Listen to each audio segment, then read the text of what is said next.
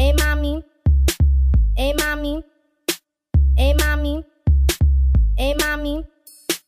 Hey mommy, you sexy. Hey mommy, you sexy. Hey mommy, you sexy. Hey mommy, you beautiful. Hey mommy, you sexy. Hey mommy, you sexy. Hey mommy, you sexy. Hey, hey, can I get that number?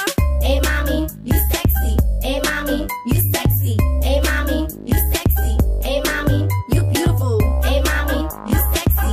Hey mommy, you sexy. Hey mommy, you sexy. Can I get that number? Big hot pockets.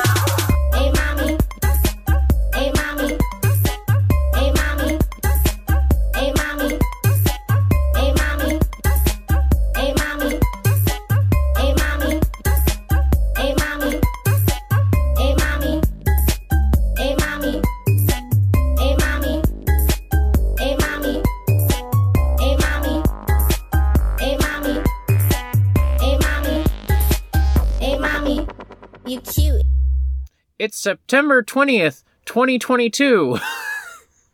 And if you can believe it, we didn't watch The Elephant Man. It's a Tuesday once again. I'm Chris Remo. I'm joined as always by Nick Brecken. Hi, I'm Niamh. I will not be the Nick Brecken of this podcast. No one is allowed to tweet or post in the Discord, fuck Niamh, except, like, maybe Joao.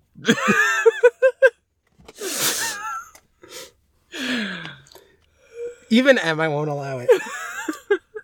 Anyway. Group chat only for M. So, some background. When did we first try to watch this movie? Thursday.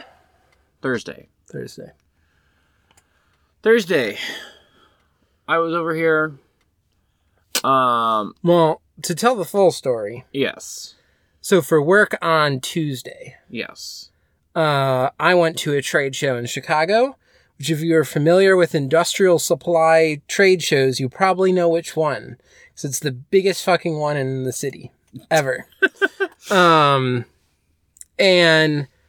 that is just... So it's at McCormick Place, which if you're not familiar with Chicago is like... Imagine... a thing bigger than an airport that's just huge buildings that you can do conferences in. Wow. And you could easily have like 4, 5, 6 conferences going on in there. Mm-hmm. This trade show takes up the full complex, which, so if you drive on Lakeshore Drive, which is one of the big, like, it's almost an expressway, but technically not. Yeah. In Chicago. It's the fucking Autobahn, as far as I'm concerned. Yeah. People go whatever fucking speed they want to go on that. There's a part where you go, it's right around where you would, like, get onto 9094, or 55 to get to 9094. Mm-hmm. There's this, like, thing that goes over. It's like this tunnel. Yeah. That is connecting one building, which is huge, to 3 other gigantic buildings. Trade show is in all of them. I had to walk through all of those buildings. I focused the most on the one that's like the east side, that's like closest to the lake. But I had to go to all of those buildings. And every single one is full of like, there's like CNC machines that are like doing work because they want to show you their CNC machine, which you probably don't even know what the fuck I'm talking about, but it's just it's like a gigantic thing that you could like walk into that just has like metal arms and things with little tiny tools on them that will like cut metal. Mm. So you take like a round piece of stock and you turn it into like whatever fucking shape you want. Okay. There's just like flashing lights because here they're doing like safety lights or whatever. There's just like shit everywhere. And my job is like figuring out what stuff we want to add to our catalog, which I'm not going to say the name of the company I work for. We have a very iconic catalog. People want to be in our catalog if they know who we are. And a lot of people in industrial supply know us. Mm-hmm. Most people outside of industrial supply do not know us at all. Right. And as soon as people find out that I work for them, and also I'm somebody who decides stuff that gets added to that catalog, fucking everyone wants to talk to me and sell me shit. Right. Well, like, sell me on adding stuff. Yes, yeah. And so it was just... And I was there from, like, 8 a.m., which is, like, normally when I would start my day, to, like, 6. Ugh. I took, like, 20 minutes to a half hour for lunch. Ugh. And so I have just been exhausted all fucking week. Monday, I was at work, and right around closing time, one of my favorite customers was hanging out outside the store and got assaulted. And I had to call police and, like, an ambulance and get him taken care of. Tuesday, right around closing time, some dude tried to start a fight with... just a random guy who I don't know if that guy was a cop or the guy trying to start the fight was like, you're a cop. I don't know what the situation was there. I haven't bumped into the guy who he was like trying to start a fight with since then. And then after I got guy who was trying to start a fight to leave, I was taking trash outside and just saw him wandering through traffic screaming at cars. Today, I picked up an extra shift. Normally, I go into work at noon. Today, I went into work at 5 a.m. Yeah. Which is, like, fine in some ways, because I want them to change my schedule so that I work at 5 a.m. every day. Like, I would rather be opening. But when you only work one opening shift among a whole week of closing shifts... it sucks ass. Yeah. All of this to say, Thursday, I was so fucking sleepy. Thursday, we were going to watch the movie. Oh, also Thursday, I woke up first thing in the morning. You've been trying to deal with, like, license plates and shit. I had to go to the DMV. Well, I had to go to the Illinois Secretary of State office. Yes. We don't have DMVs in Chicago. I've been calling it the DMV because it's what it is, but... yeah. I went to the Illinois Secretary of State office. That was a whole thing. They had to run a background check on me because in my driver's license photo from a few years ago, I look like a guy. I have a beard. I have short hair. And that was not the person that they were looking at in front of them. And so they thought I was trying to do identity theft. It was a whole fucking mess. And then I had to go to, like... that was the Secretary of State. Then I had to go to, like, the Chicago City Clerk's office to get another thing. And then I went grocery shopping, and I made dinner, and it was a whole fucking mess. Anyway, I get over here. We're going to watch the movie. It's like 15 minutes in. I'm about to fall asleep, and I'm like, no, I can't. We waited a half hour. No. Here's what happened is that 15 minutes in, I'm like, I'm going to fall asleep. No, I can't fall asleep. It's going to mess up our plans. I will stay strong. I will stay awake. And then about 5 minutes later, after I started having this thought, you paused the movie to see where we were at. And I just, like, all the color, all the life, just everything just fell out of your face as you realized, oh no. Oh, I'm going to fall asleep. I want to go to bed in like a half hour. Yeah. I went to bed later than I wanted to in that moment because I had to drive you home. Yeah. If you had not had to drive me home, you would have just paused the movie and gone to bed. Bro, you would not have said goodbye to me? No, I would have said goodbye. But yeah, so that didn't happen Thursday. And then... we were supposed to watch it tonight. In addition to all that, I also had a really big meeting on Friday morning that I had to like prepare for. Right. So that was also part of it. Yeah. And then we were supposed to watch the movie tonight, and we were both just exhausted. We probably could have done it, but we could have made it happen. We could have made a cup of coffee and got it done. And the real thing is like. There's one other thing here that actually just makes postponing stuff a week.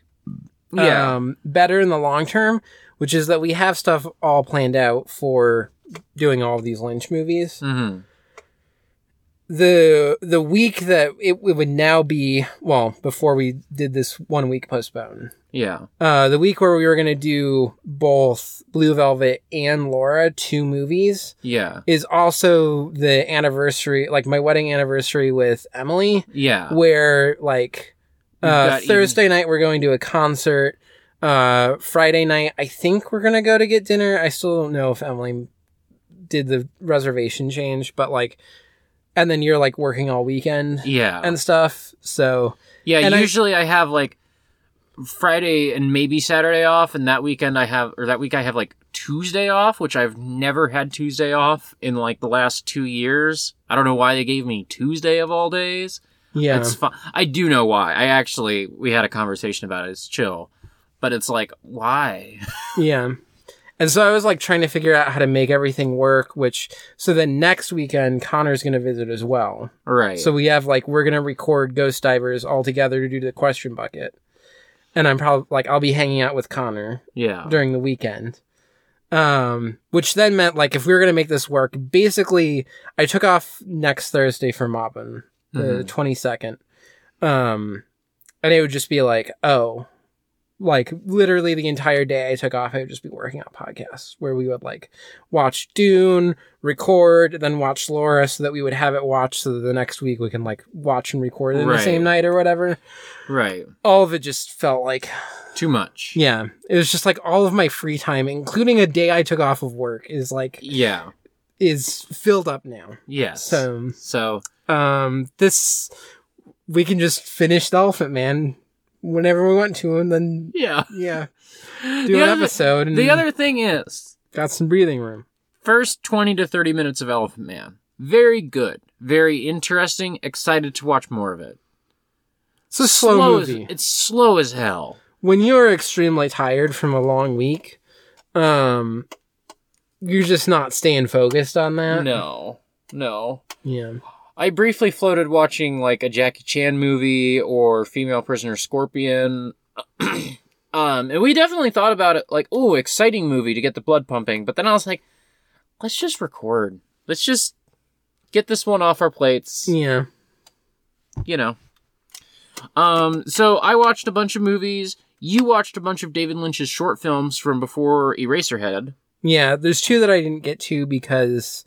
of the aforementioned meeting on Friday and then a bunch of meetings after that meeting. Yeah. So I was hoping to watch it yesterday and didn't.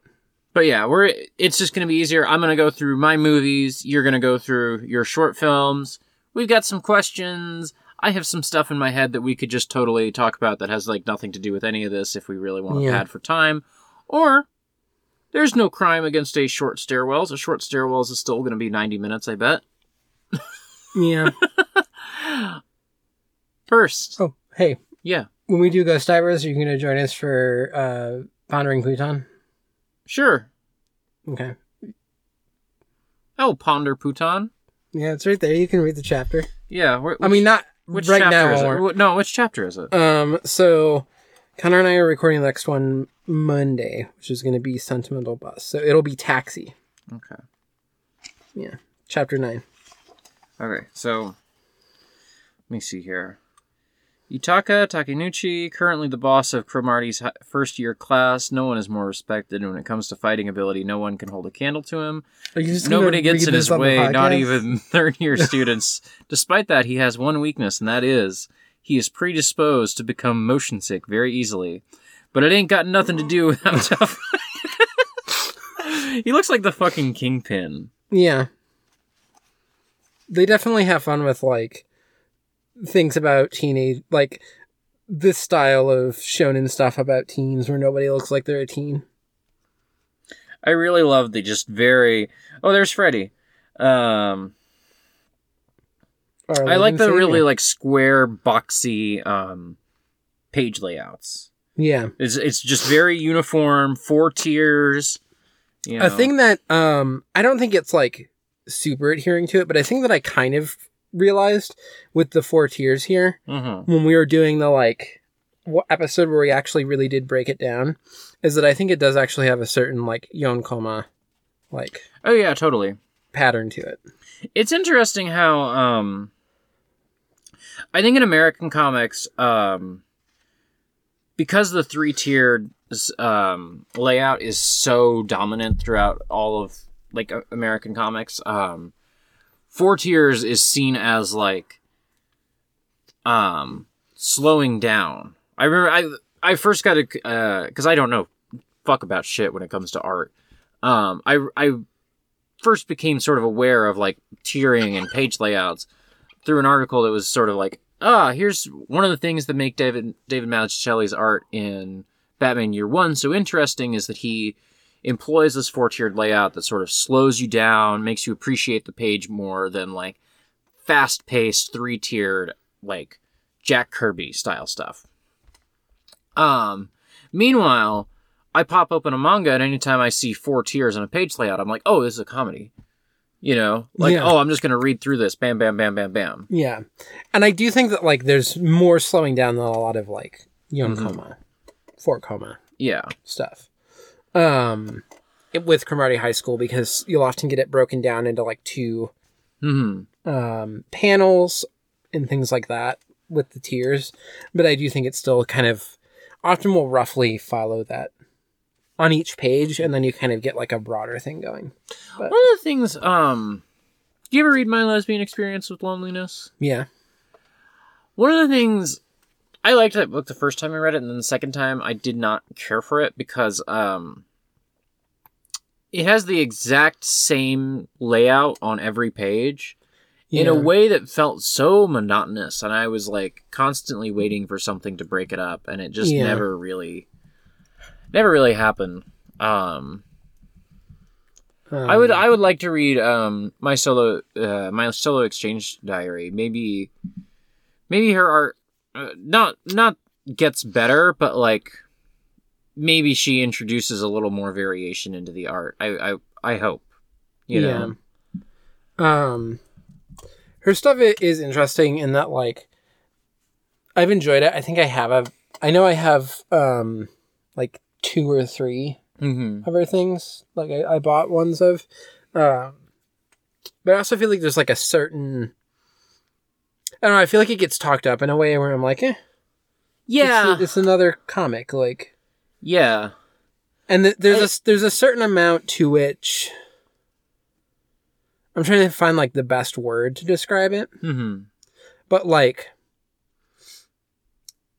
there's a like maybe like inexperience that runs throughout it, and I mean that both in terms of like it is very specifically about like really early grappling with like coming to queerness in a way that's actually not going to dig into some of the meat that I care about more now as someone who's like out and has transitioned and has been living like this for years. Right. And so I think that's part of it. And then also there's a certain amount to which like, I feel like she got popular really big with like early work. Yes. And her, some of her stuff feels like early work in a way where, like, oh, I see promise in this. And, like, if she keeps doing stuff, I could see it ending up really good. But also I'm wondering if she's getting so much attention for this now that it's going to, like, hamper her. Yeah, it's going to hamper her, like, actually growing into. Yeah.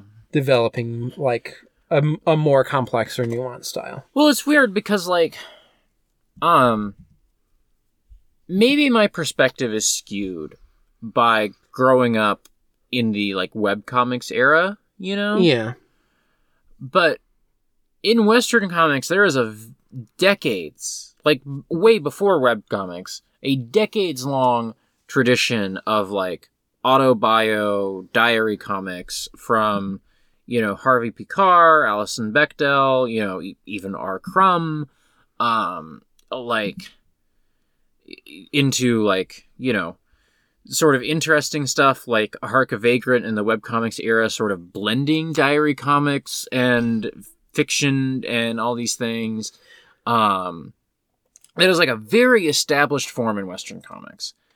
And I'm sure that a lot of those comics also exist in Japan and probably don't get translated. I'm sure that stuff like this exists over there and just doesn't cross over in this way. And I think maybe My Lesbian Experience hit because for a certain queer manga reading audience, they're not familiar with, like, diary comics in this way, possibly.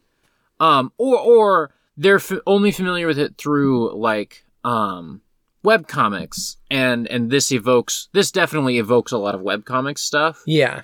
And so it hits that audience in a certain way.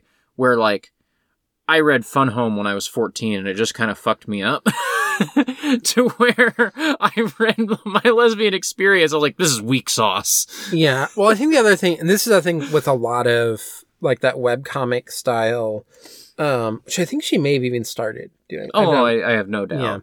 Yeah. This, like, webcomic style diary comic that happens in...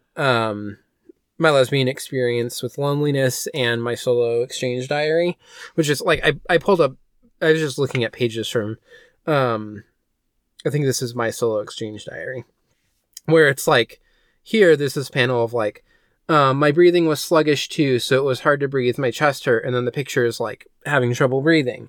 And then, like, I felt like I was made out of holes, and the picture is, like, her made out of holes with, like, Swiss cheese. And, yeah. And I as someone who's read a number of things like this, I like when there's actually more juxtaposition where you will get this text that will maybe be expressing something, and then you get, like, this visualization of another thing happening. Mm. And then, like, within the tension of the text and then what you're seeing, like, you develop more meaning rather than having, like, here's the visual image I have and the text is just going to, like, reiterate it. Well, it's more interesting when it's, like, you know... oh, I felt in that moment like I didn't have a home, and then you have, like, something that's expressing some other way that feels beyond just, like, I didn't have a home, or, you know. Like, I just grew up on webcomics people who, like, read Scott McCloud and got a WordPress, you know?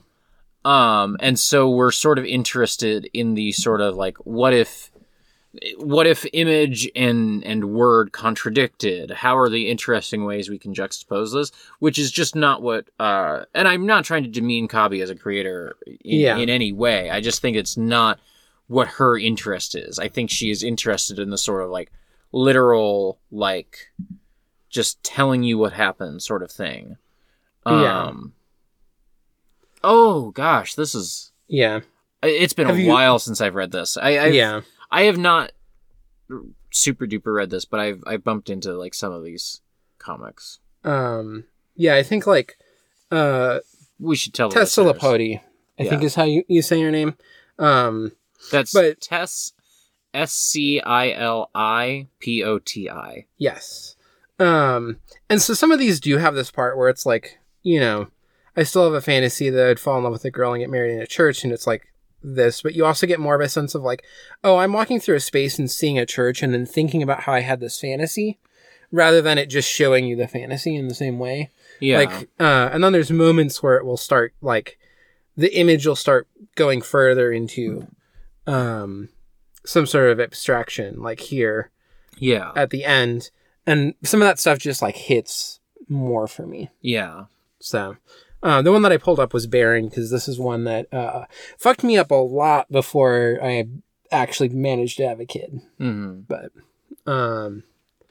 still kind of fucks me up. But yeah. That was a weird digression. Yeah. I asked you if you were going to join for Pondering Pootan, and we started talking about all that. Well, you can find us online. No, I'll talk about the movies. Frozen 2. Whoop, I banged it. Whatever. I hit the mic. I think that came through. Anyway. I can't tell if this hair in front of my face is supposed to be on the left side or the right side, and it's kind of making me nuts. Anyway. I think it's on the correct side now.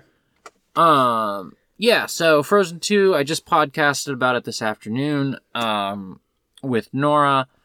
I have seen this probably multiple times because I've had multiple, like, you know, nieces and nephews who really like Frozen. I don't remember much about it at all, except that I remember them, like, writing an additional childhood backstory for both of the girls or something. Okay. I feel like it's a thing that people complain about a lot in media, that Frozen in particular probably solidified as a thing people don't like. Okay, I wasn't going to talk about it, but I didn't. I kind of got this out of my system on Pop Town, but not fully, so I'll get into it here. So, I am not bothered by we added more backstory to... That doesn't faze me. Sure, it's a sequel... We focus tested and found that people really liked the bit where Anna and Elsa were kids, and so we added a bit where Anna and Elsa were kids. People always have... There's more shit in everyone's past who you probably haven't heard of, and you would think would have informed a previous interaction, but it still didn't come up because they didn't want to fucking talk about it at the time. Or whatever. The thing that is weird about Frozen 2 is that the secret... The backstory reveal here... Okay... So, there was a war before Anna and Elsa were born between the people of Arendelle, who are sort of this very Nordic European people, and the people of Northuldra, who are... Sami people. Yes, coded as, like, Native American people. Yeah. Specifically, this is, like, actually referencing the like... very real subjugation of native Sami people in, like, Finland by Swedish people. Okay. Good to know. A lot of those, like, there's a long history of, like, re-educating Sami children to, like, speak. Like, here's Swedish. Speak Swedish now and stuff. So, like, one of the threads of this movie is Anna and Elsa learn more about this war, learn that their grandfather... on their father's side, so the king of Arendelle, like, tricked the Northuldra people in order to subjugate them and, you know, make them, you know, subservient. And it is this very, like, it is trying to convey to children, and this is a weird thing to convey to children, but, like, the feeling of, ooh, I got older, I went to a high school history class, and I realized my white ancestors did some fucked up things, and I have to process that feeling, you know? Yeah. So much of the movie, like, literally speaking, is, like, about getting older, and because it is, like, sort of targeted to, you watched Frozen when you were 5 to 12, now you are, you know... 10 to 18, let's talk about a problem that you're having. So the sort of subtext becomes, you found out about, like, world history, and you felt like, huh, like, oh, someone in my family owned slaves, or, you know, what have you. Yeah. And you feel fucked up about that, and you have to process that feeling. It's a weird... The movie does not tackle this elegantly in any way, and I think it is, like, a weird thing to try and, like, half-ass making your point about. The other thing that happens in this movie, sort of somewhat independently, but also not, is that it is revealed that Anna and Elsa are mixed race, and this just solves all the problems. They're mixed race, and so now the people of Arendelle and the people of North Aldra just accept them without asking any questions, without making any requests, without... It's... fine now. They're mixed race, and so literally everyone has forgotten about the past and has forgiven everything. It's chill. And that's like 30 minutes into the movie. There's like another hour of like other stuff happening, but 30 minutes into the movie it is like, oh well, they're mixed and so it's fine.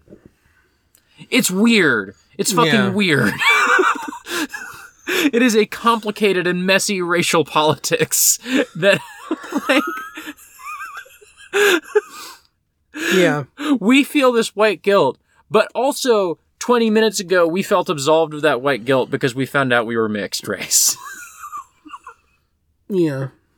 Not to mention the weirdness of, like, countless white people across the centuries being like, oh, well, I'm 1/16th, Cherokee, and so it's fine for me to say blah blah blah racist thing, you know? Yeah.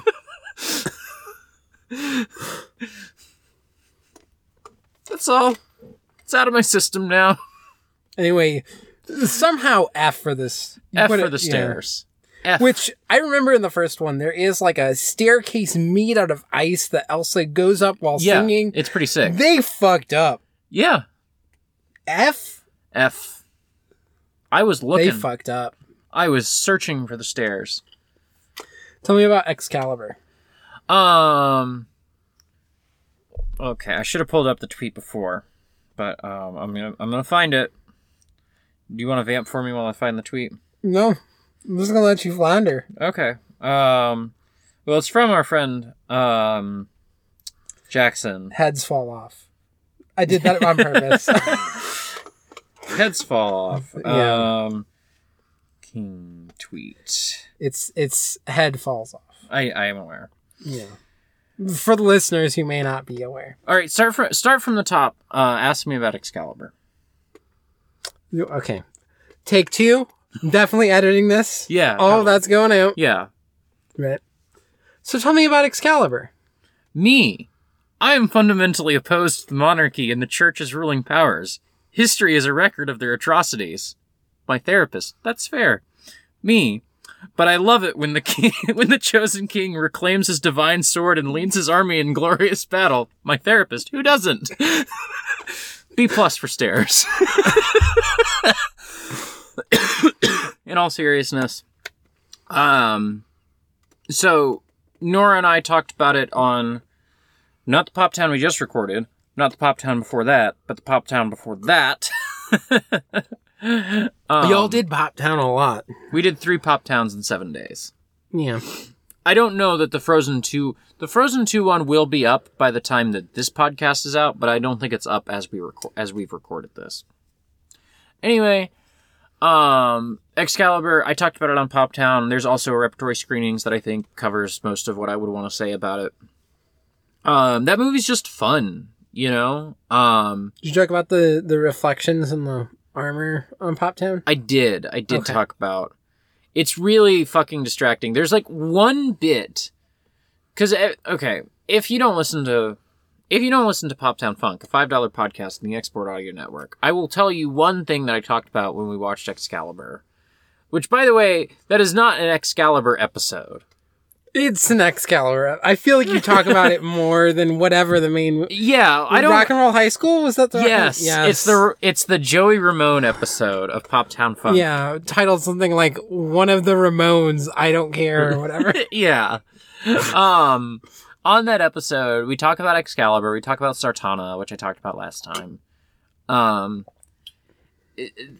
This one thing I'll spoil, you get this little free treat if you don't listen to Pop Town, is that in Excalibur, all the characters are always wearing their like big, heavy plate mail armor, you know? Mm-hmm. Which means that I, as the weirdo I am, was watching the movie and just constantly being like, that's a studio light.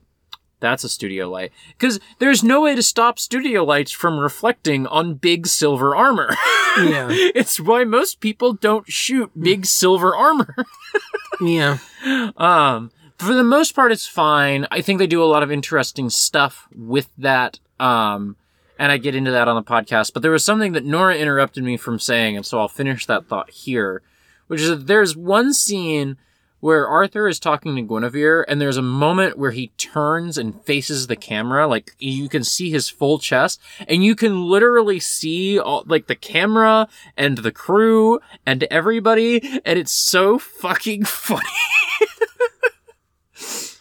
That's it. Excalibur, really good movie. B+ for stairs. It's been like a week and a half since I watched this movie, and so I don't really recall why I gave it a B+. I do recall why I gave it a B+. So, Percival goes, and he's seeking the Grail, and he sees the Grail in a, like, sort of David Lynch video effect at the top of the stairs, basically. It's like, there's like a normal shot of stairs. That's my cellar door. David Lynch video effect. And there's like, it's just like a normal shot of stairs. And then somebody just sort of put like a transparent grail layer in Photoshop over the stairs, basically. Yeah. And so I gave it a B+ because it's really good. The stairs look great. The grail looks great. But like, no one ascends the stairs. And so I was like, I'm not giving you an A if no one walks up the stairs to get the grail. Come on. Yeah. That's like how the Fate games. I don't know anything about Fate still. I have so many friends who played Fate, and I don't know anything about Fate. I'm sorry. Next movie I watched. The Fast and the Furious Tokyo Drift. Molly and I were hanging out, and we were like, let's watch something. As a note, I will spoil this because the fun would be surprising you, but you've now already seen that I have all of the Tokyo Drift movies. Or that's not all the Tokyo, all the Fast and the Tokyo Drift is the best one.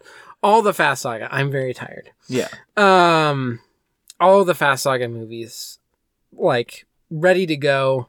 Just next week while I'm at work, you're just gonna be watching them. Hell so. Yeah. Next Stairwells, I might just be talking about the entire Fast Saga.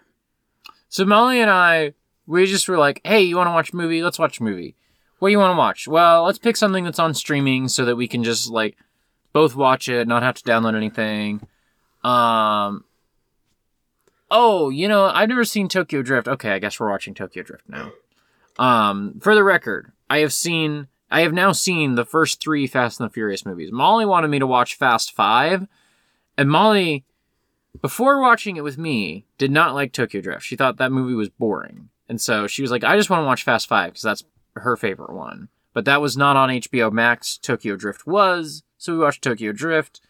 I think I got Molly to come around on that movie because that movie fucking rocks. That movie's really good. That movie's super It's my favorite Fast good. And the Furious movie. But it's so good. For multiple reasons. One is that I've just seen it so many times. Because it's like... So, friend of mine, Alex, who does Swim Fans, likes a bunch of the Fast and the Furious movies as well. Most of the ones that I've seen in theaters, I went with Alex to see. Sometimes also with Carlos of Heroes 3, another podcast.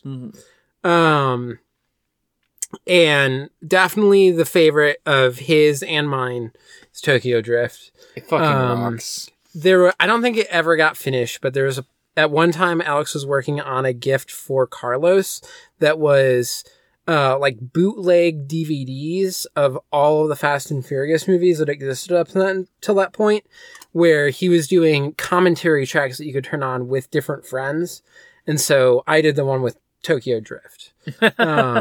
And part of the joke was that I was coming in as the Persona 4 correspondent.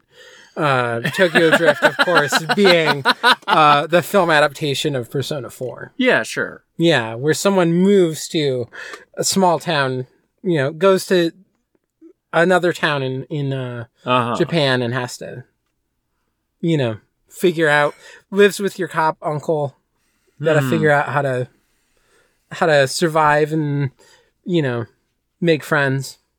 I just love that. I fucking love. So I love Tokyo Drift because I love fish out of water stories. Mm-hmm. Also, I just know a bunch of the lines from it. One of my favorites being, which I've said to you multiple times, first you rip that e-brake or that handbrake, then you pow on it. And then the other thing is that it's very funny that most charismatic person in the entire movie, Han. Yeah. Spoilers for Tokyo Drift. Dies. Han dies. Yes. So I have a funny thing to say about this. Yeah. But of course, you don't want to lose him as an actor. So they decide that he's going to become a part of the main series. Mm-hmm. But then all of those have to be set before Tokyo Drift. And then finally, the main series caught up with Tokyo Drift, where you see in one of the other movies, the moment where Han dies.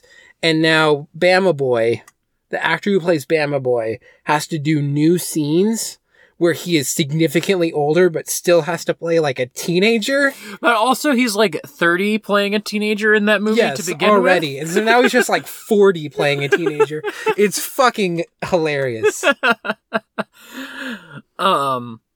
So funny thing about Han, I had probably heard that Han died. I probably had heard that, but I certainly did not recall it, at least until like later in the movie. Like, right before it happens, I remembered, basically. Yeah.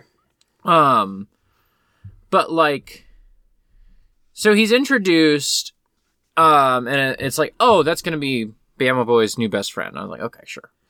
And then he, like, first starts talking, and the first time he, like, gets one of these scenes, because he gets, like, 2 or 3 of these scenes, I was like, it's kind of weird that, like, they go to Tokyo and introduce Han as the sort of, like, warrior poet character. Yeah. You know? I'm like, that's weird. But then, that scene's really good, and then the next 2 times that he, like, does the, like, what are we really racing for? We're not racing to prove how we're faster than the other guy. We're racing to prove something to ourselves. Like, second or third time he does it, I'm like, this is the best character in any of these movies. Yeah. I fucking love this guy. The other thing is I just like Justin Lin's stuff, and this is his first Fast and Furious movie. And it was like the second time he does his whole like warrior poet thing, I was like, oh, this character's gonna die, huh? And Molly just cracks up. She like totally gives it away. And then, like, the scene before he dies, I was like, oh, right, I have heard that he dies. Yeah. But I certainly did not recall that when I was like, oh, this character, this guy's fucking dead. This guy is, you do not get to, like, wax poetic like this and then also make it out of the movie alive. The other thing I love about this movie is that it starts out as, like, oh, we're just going to do a side story in the Fast and the Furious, like, franchise. And it's kind of just allowed to be its own thing. Uh-huh. And there's a little, like, cute nod where Vin Diesel shows up at the end and it's like, oh, let's race, and you're like, oh yeah, he's from the main series, but none of it matters. Mm-hmm. But then they really like the actor who's playing Han. I mean, I think that actor is like best friends with Justin Lin because he's in a bunch of Justin Lin stuff. Oh, does he? And so I think that's also part of it. And so I don't know what he's done besides the Fast and the Furious stuff. Yeah, let me So, like, there's one that he did that's a kind of a comedy about, let me pull this up. Han Noi, played by Sung Kang. Yeah. Let me see if I can find the filmography for Justin Lin. Better Luck Tomorrow, I've heard of that. Is that the one that I'm... Oh, he did Star Trek Beyond. Yeah. He's also a executive producer on Space Jam, A New Legacy. Oh, he did a couple episodes of Community. He did a couple really good episodes of Community. Oh, he did an episode of True Detective. I don't know if that's one of the good seasons of True Detective. Oh, this is the one that I was thinking of. Finishing the Game, you should watch if you haven't seen. Okay, I have not. It's a mockumentary. It's like a joking documentary about them trying to finish Game of Death, Bruce Lee's final movie. Oh. And so they're trying to find like a Bruce Lee impersonator to finish the movie. Very funny. And yeah, Sun Kang shows up in that too. Okay, I'll watch that. As one of the Bruce Lee impersonators. Yeah. So, yeah, I enjoyed that. It's been a while since I've watched it, but... I enjoyed it. But anyway, yeah, then they decide that they like that actor and they want to have Han in the series, but they've killed him. Yeah. And so they have to, like, put him in, and then they have to, like, build in Tokyo Drift as an important part of the franchise when, it, like, it was constructed and conceived of it's a being high school its movie. Side thing that's just a fun little thing that they're doing. So it's so funny that this, like, movie that I like because of how much it is just allowed to be its own little thing in this, like, universe, then has to become a really important movie because now we've, like, built up this character so much that his death has to be significant in a way that, like, extends far beyond the movie that it originally happened in. I just think that's fascinating and funny. I thought one thing that I thought that Tokyo Drift was going to do, because this is, like, so much of, like, what the movie is about in a lot of ways, is that I thought at the end, he's racing the guy whose name I forget. DK? DK, yes. Donkey Kong? No, Drift King. He's racing DK and he's losing or he like starts to win and then DK starts to drive dirty, etc., etc. They're live streaming all of this on their flip phones. It's very funny. And what I thought was going to happen, because this would have been really appropriate for what the movie has set up so far, I think, is that Bama Boy was going to lose the race, but then, like, the Yakuza uncle was going to be like, DK, you have driven dishonorably. I'm DQing you from the race because of how you've, you know, conducted yourself. But no, Bama Boy just wins and it's fine. Yeah. Stairs. I have a question for you about the stairs. Yeah. Does it count to drift up a parking garage thing? Does the parking garage, like, spiral ramp, does that count? I mean, it's the closest to stairs that a car is going to get. Right. That's without having a part where, like, a car drives down, like, a big, you know, public staircase. Yeah. Because there's just not... I was looking for stairs. I remember saying stairs a couple times. But nothing really jumped out at me as, like, oh, those are the stairs, you know? Yeah. There would have been stuff we could have used if we were doing an episode about Tokyo Drift, but nothing that was like, oh my gosh. Unless you count drifting up. Here's the reason I want to count it. Yeah. Here's the reason. I'm going to make my argument here.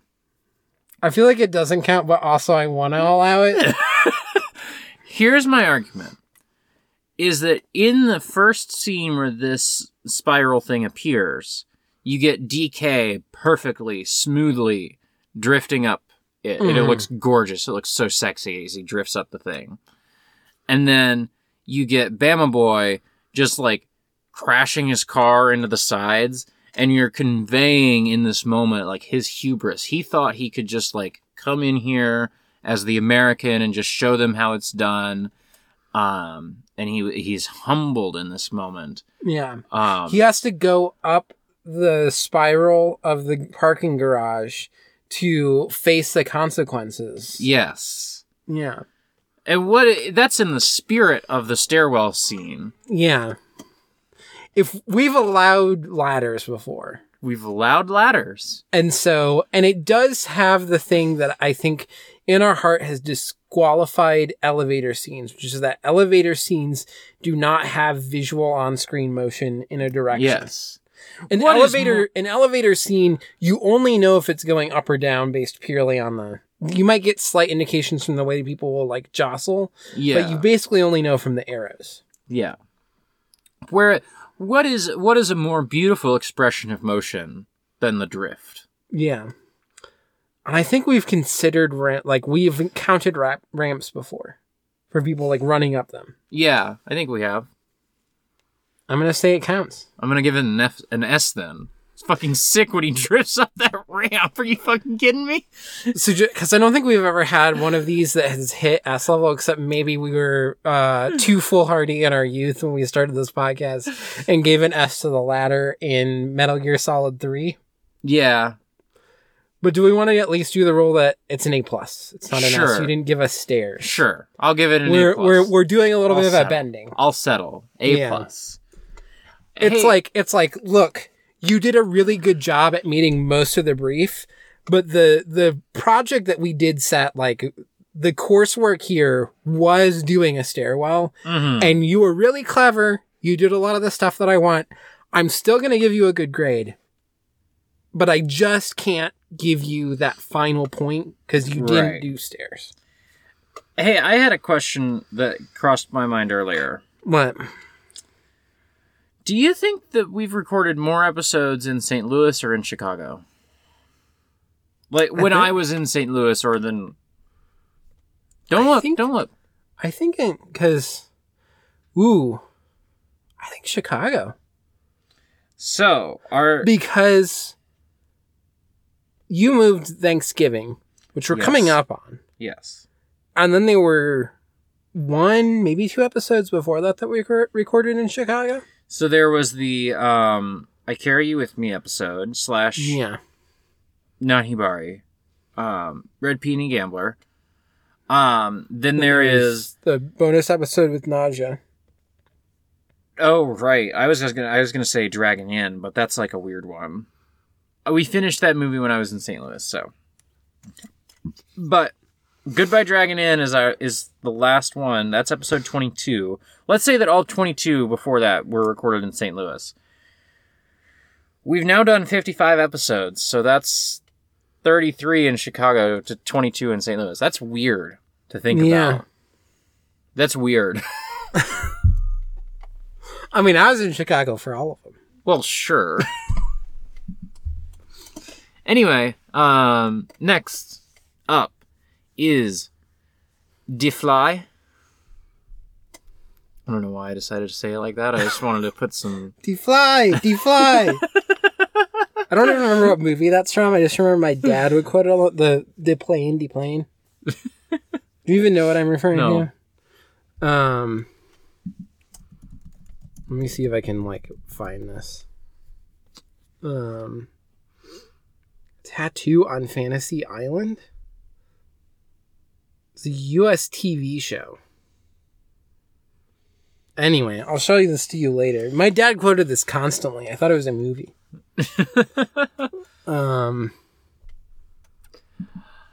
So, I wanted to watch a movie. I wanted to not pay attention to a movie. I wanted ambient noise, and I wanted it to not be Star Trek, basically. Yeah, and you were like, what if some of it is like weird gurgles and buzzing sounds and things? And so I put on The Fly on my tablet, and I kind of regret not giving The Fly my full undivided attention, because I feel like it did hurt the movie to not actually pay attention to it like that. Because so much of that movie is just seeing it. Yeah. And I mean, I was paying attention for all the special effects shots. Yeah. Like, any FX shot, I was, like, tuned in. It's just that I was tuned out whenever, like, you know, they were talking about if they should abort the flybaby or whatever. Yeah. Regardless, that movie's fucking rocks. Yeah. It's The Fly, dude. It's good. It's fucking good as hell. It's no Videodrome, but what is? Yeah. Is that controversial? I feel like people generally like The Fly better than Videodrome. I haven't seen... A lot of people really love Videodrome. Okay. I haven't seen Videodrome in, like, over 10 years, but it is, like...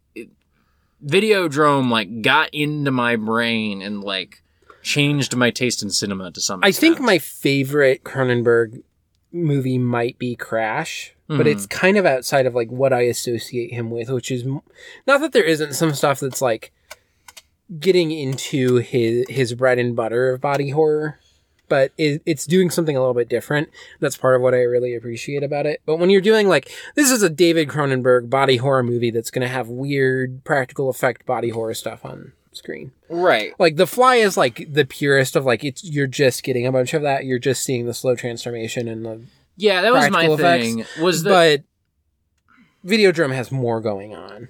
Yeah, is that...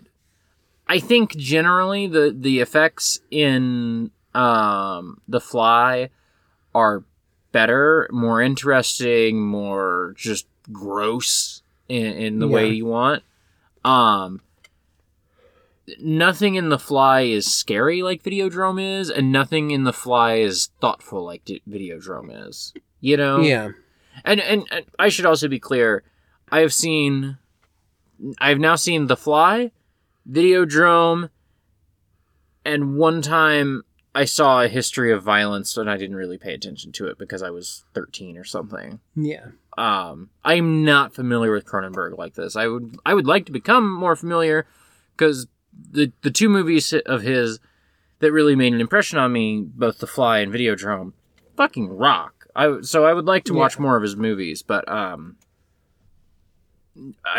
feel like I've done the hits now, and now it's like... Obviously, he has a lot more... Have you seen Crash? No. You should watch Crash. Yeah, obviously, he has, like, a lot more, like, popular movies, but I feel like I've crossed off the two, like, big ones, you know? And now it's just like, oh, I can just go to, like, what interests me. Crash interests me because you and Em and Destiny like it so much. I think Jackson likes it. I don't remember. And, like, Existenz interests me because I hear... very divided opinions on if that movie's good or not. Yeah.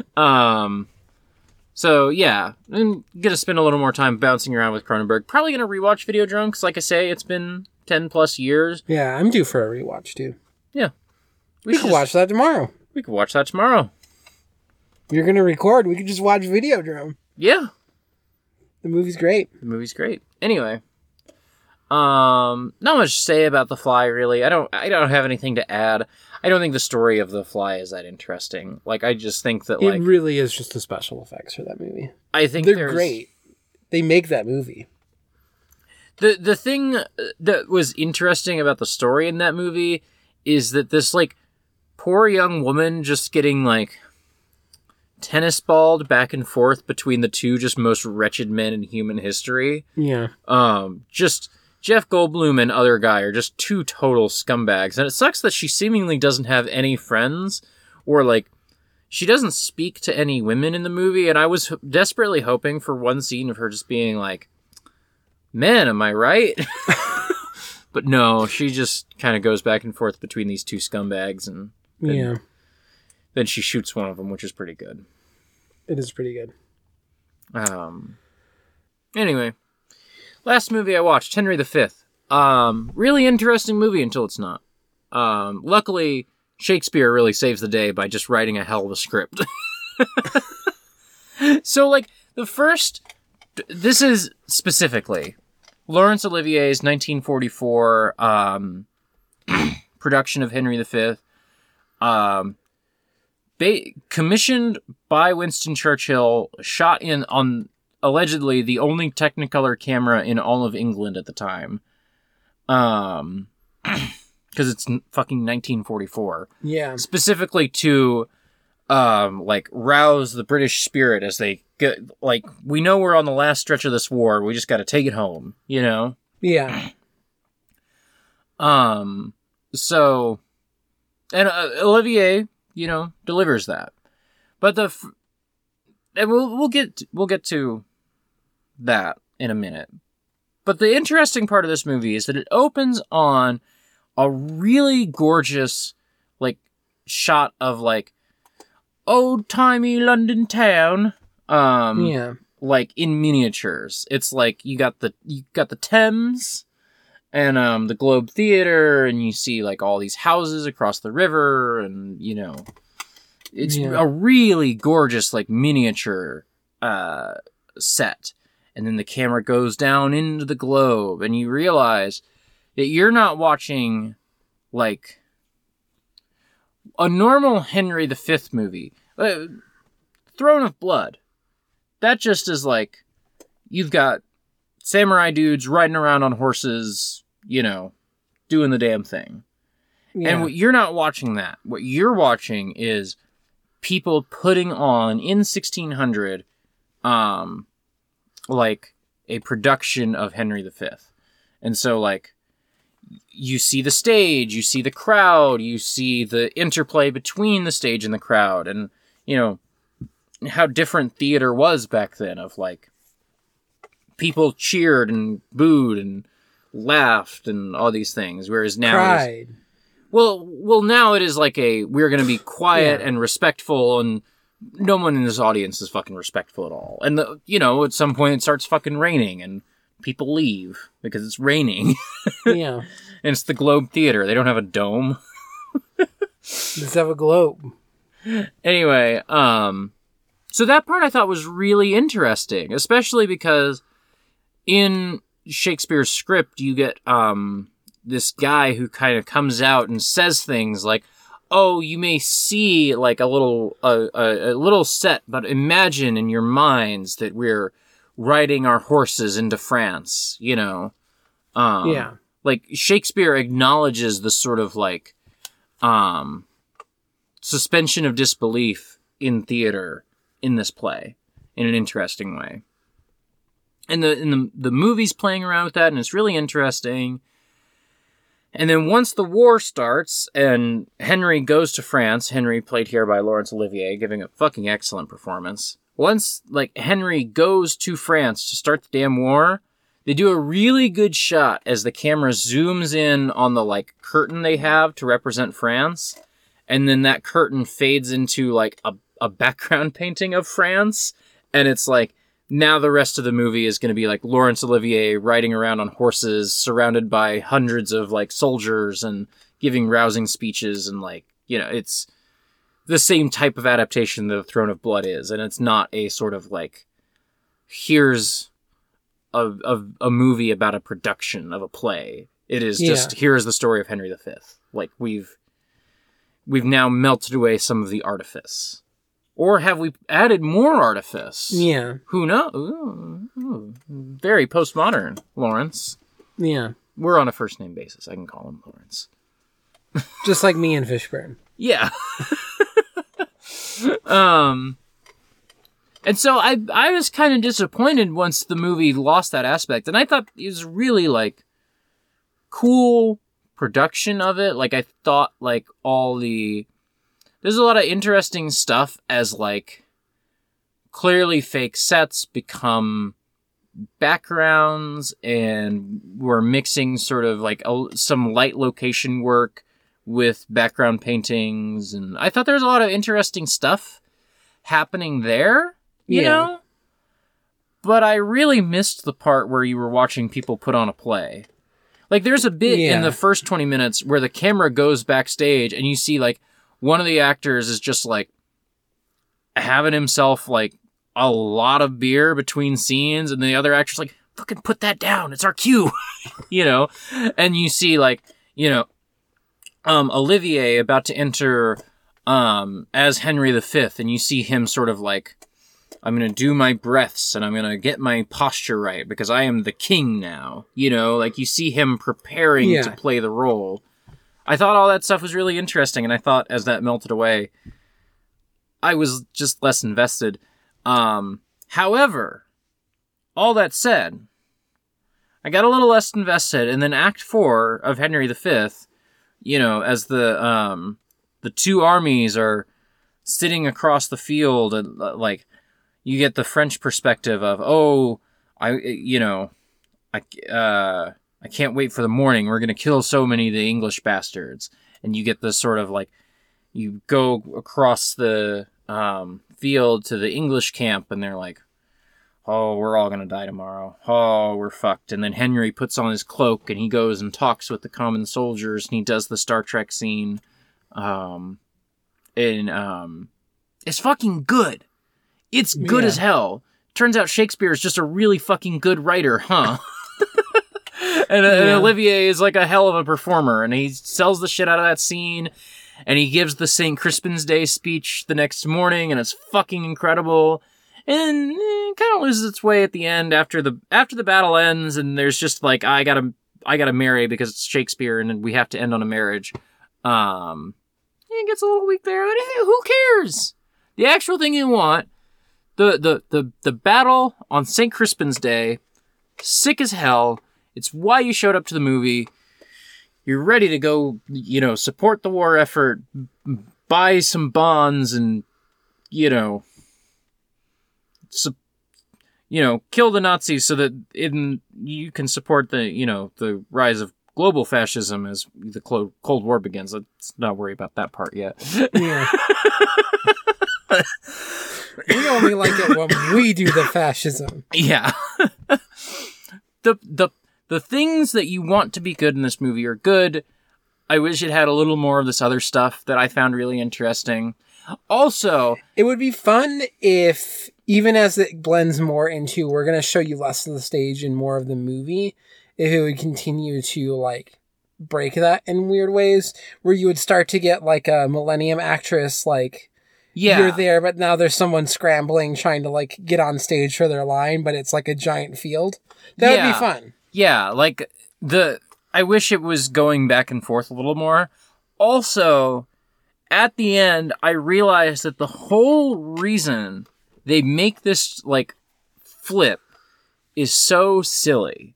The whole movie has to switch into this other gear to make one scene work. And I'm skeptical. I'm skeptical because it is a 1600, it is a production that is happening in 1600 in the fiction of the film, right? There are no actresses. There are only men in drag, in the play, right? Yeah. And so the movie really tries to sell the big scene between Henry and Catherine, and in that scene, Catherine is played by a woman, and they do the big kiss, and they get married, and they go and sit on the thrones, and then it zooms out a little bit, and, that shot of them on the actual, throne of England and France fades out into Olivier and a dude in drag sitting on, thrones on the stage, basically. And you realize that the whole reason you couldn't do this from start to end is that you could not have Olivier kiss a man in drag in your propaganda movie for 1944. Yeah. That's the whole reason they abandoned the premise of the movie. And it's what the fuck? Cowardly. Yeah, cowards. So, pretty good movie. Both Em and Camille told me I should check out the Branagh version. I watched this because it was just easily available, but I did download the Branagh version, so might watch that soon, might watch a different Branagh. I don't know. Yeah. I'm going to try and watch some more of the Hamlet ones that we were planning to watch. I'm going to try and watch the Soviet one that you watched. Which, by the way, is just on YouTube. I was asking you, okay. Because you mentioned the King Lear one was on YouTube, and so I decided to check if the Hamlet one was on YouTube, and it is. Yeah. So. Okay. Now I know what it's like to just be the one who's sitting there while the other person's watched a bunch of movies and talks about it. Tell me about the David Lynch short films. So we'll get this out of the way right at the top. F for all stairs. I don't think there's a single step. Bullshit. In any of these. Bullshit. The other thing I'll get out of the way. I'm gonna run through all these a little bit. But there's two that I haven't watched so all of these are before Eraserhead. There's the last two ones before Eraserhead I haven't seen because one of them is a half hour or something. It's the grandmother, I think. And that one I I just didn't have the half hour to watch. And then I think the one after that's pretty short too. Mm. But of the ones I've seen so far, I would say if you are interested in checking these out, the two good ones are Six Men Getting Sick, which is on YouTube.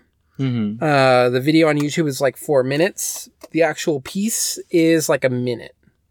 And it was specifically this thing around, like, it would be interesting to have a sculpture, but the sculpture moves. Mm. And so I think it was an actual installation, and this is a recording of it, where stuff was projected onto, like, video was projected onto sculptures of like, men's heads. Oh.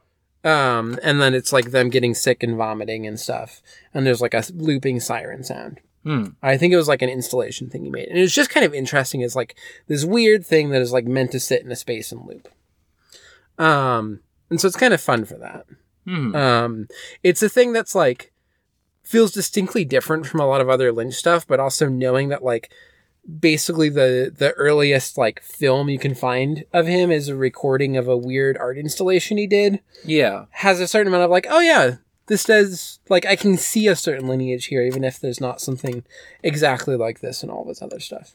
Yeah. The other one I would recommend seeing is The Alphabet, and I'll get to that when I get to it.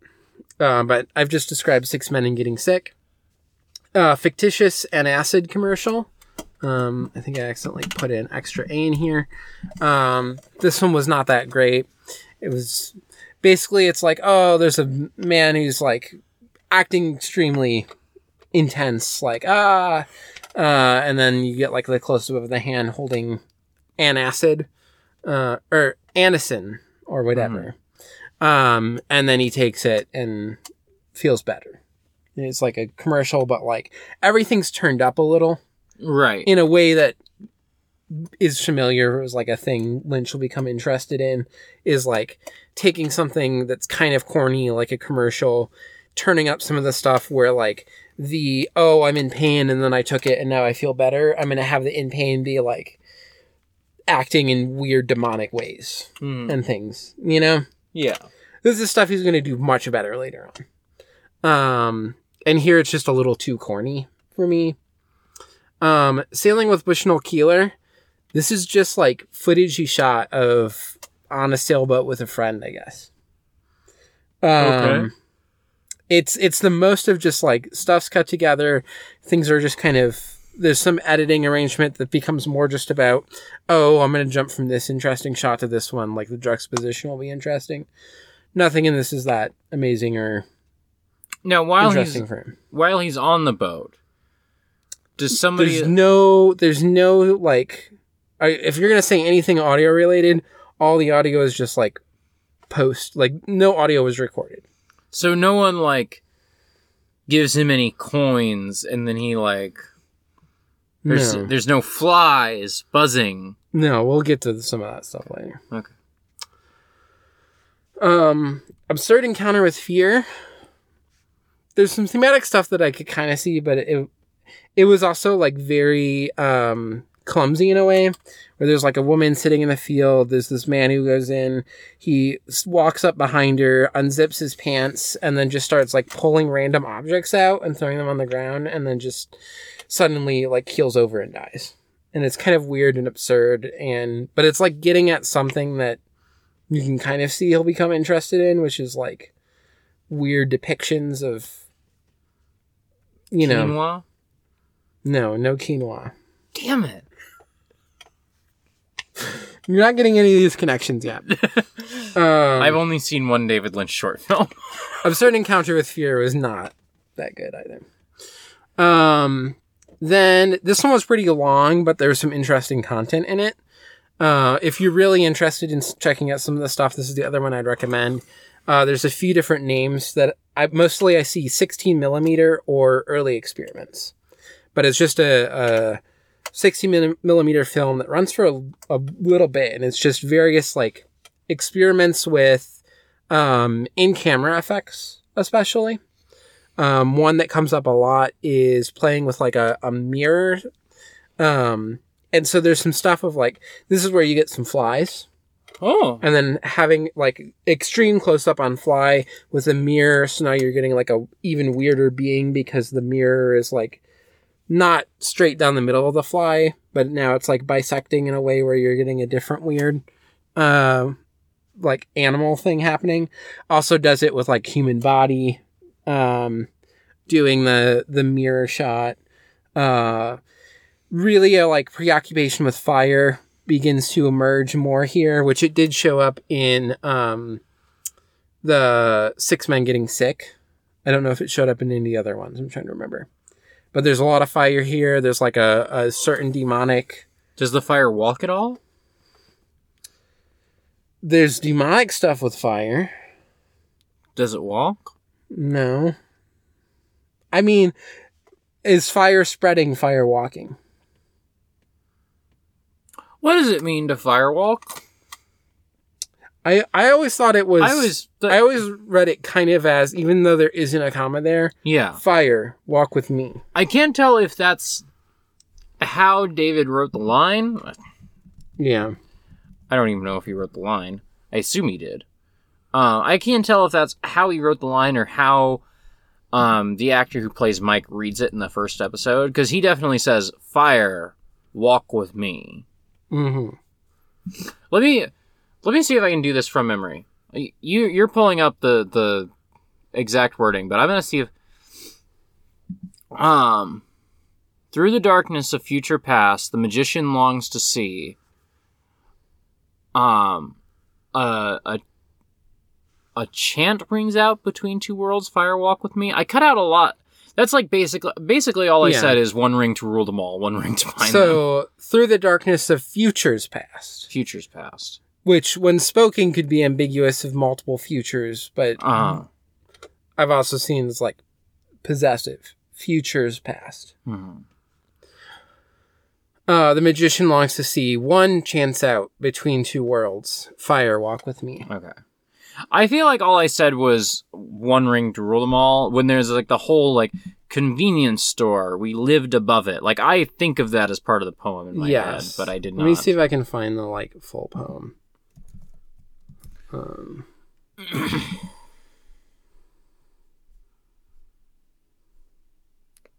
No. Well, I should get that mug though. Yeah. Yeah, there is, although I guess it's maybe not the poem and it's the full monologue. Yeah, maybe if you Googled Firewalk with me. Oh, here we go. No? Oh, he starts, through the darkness of futures past, the magician longs to see, one chance out between two worlds, firewalk with me. We lived among the people, I think you say convenience store, we lived above it. I mean it like it is, like it sounds, I too have been touched by the devilish one. Tattoo on the left shoulder. Oh, but when I saw the face of God, I was changed. I took the entire arm off. My name is Mike. His name is Bob. Yeah.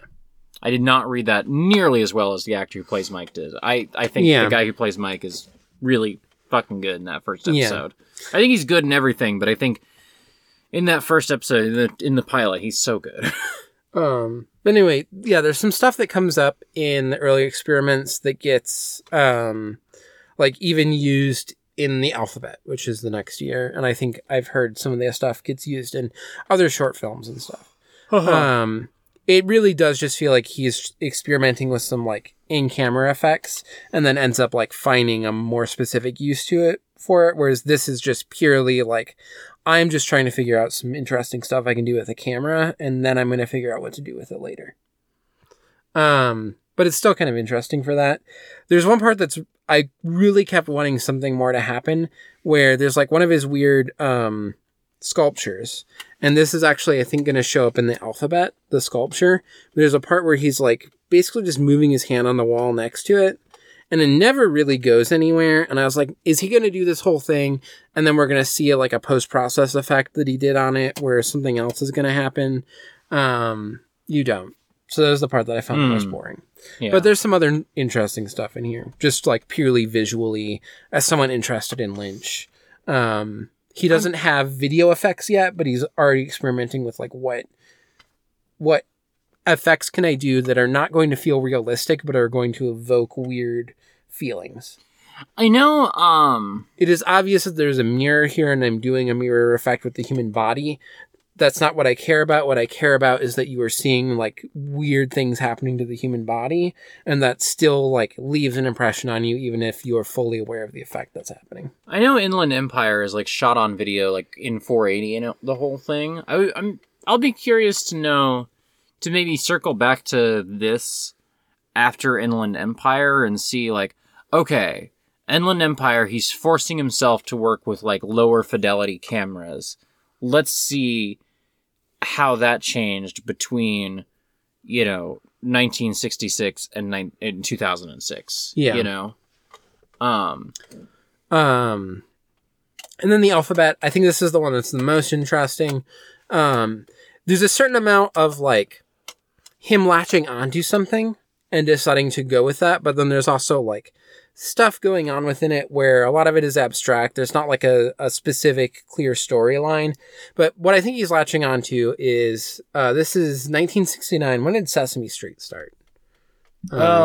67, I think. Yeah, maybe. I feel like it's like right around, like it feels so influenced by like Sesame Street is a thing now. 69, but like a short film like this could so easily be like, oh, I saw like 4 episodes of this with like, he has kids already at this time, right? Yeah. Well, and also, I'm sure that the, like, animation stuff that's happening in Sesame Street was not involved. This says it was from 68. Huh. It was not invented whole cloth. Yeah. By Sesame Street. But so it's this thing of, like, ABC, and then you get, like, the full A, B, C, D, E, F, G. Mm-hmm. But, like, so first you're seeing the letters, you're getting this weird animation, you're getting this woman saying it, but then a lot of it is, like, oh, you could so easily imagine the Sesame Street animation of this stuff, especially early Sesame Street, which I think is a little weirder than stuff now. Mm-hmm. People haven't seen, like, 70 Sesame Street. Go check it out. Some of that stuff does feel, like, weird, and they're just, like, experimenting with animation in a way that later stuff is going to, like, more solidify into a style. Right. But so there's, like, some experimental animation. There's, like, this woman who, I think this is the one where she goes and, like, waters some weird plants, and weird stuff is happening. And so it's, like, this stuff around, I think it's his wife, or maybe girlfriend at the time, Peggy Lynch. Mm. I guess would be wife. Was Peggy Lynch his first wife? I don't know. I'm looking it up.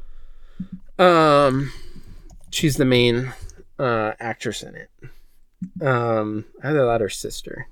But yeah, Peggy Lentz at this time, married 1968. So yeah, so his first wife, but like stuff is just getting kind of weird and venturing into some of this disturbing territory that I think he's going to become interested in.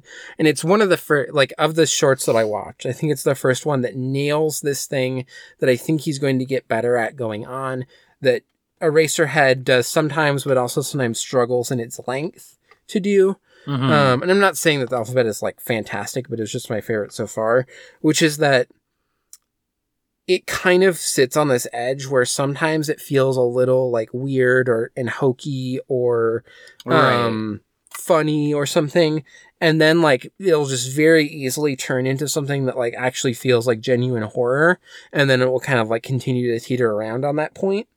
It was really one of the first ones that, like, felt like it was, because some of the stuff in the early experiments, the 16mm film, mm-hmm. felt like, oh, here's a thing where, like, we're depicting something demonic with fire or something horrible, like this woman's got blood on her face and stuff. But it wasn't, like, quite congealing into, here's an actual concept of, let me, like, oscillate between different modes intentionally, because it's all just kind of experiments on a strip of film. Uh-huh. This is the first one where it was really like, oh, I'm seeing this thing that you're developing that you're getting kind of interested in. So of all of these, the alphabet's the biggest one that I've watched so far where I'm like, people should go check that out. Yeah, I definitely want to. There's a part of me that feels like The Grandmother, I think is the name of it, is going to be too long for what it is, but who knows? Yeah. Maybe I'll come back next time and I'll be like, no, that was great. And then the one after that is shorter. I'm expecting to like it more just because it's shorter.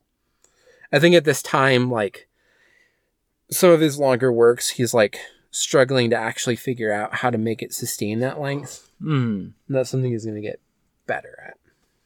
But, like, that's something we struggled with Eraserhead.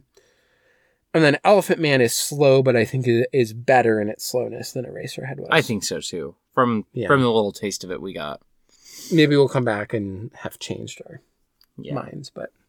Helps to just have dialogue. Yeah. You know? It does a lot. Yeah.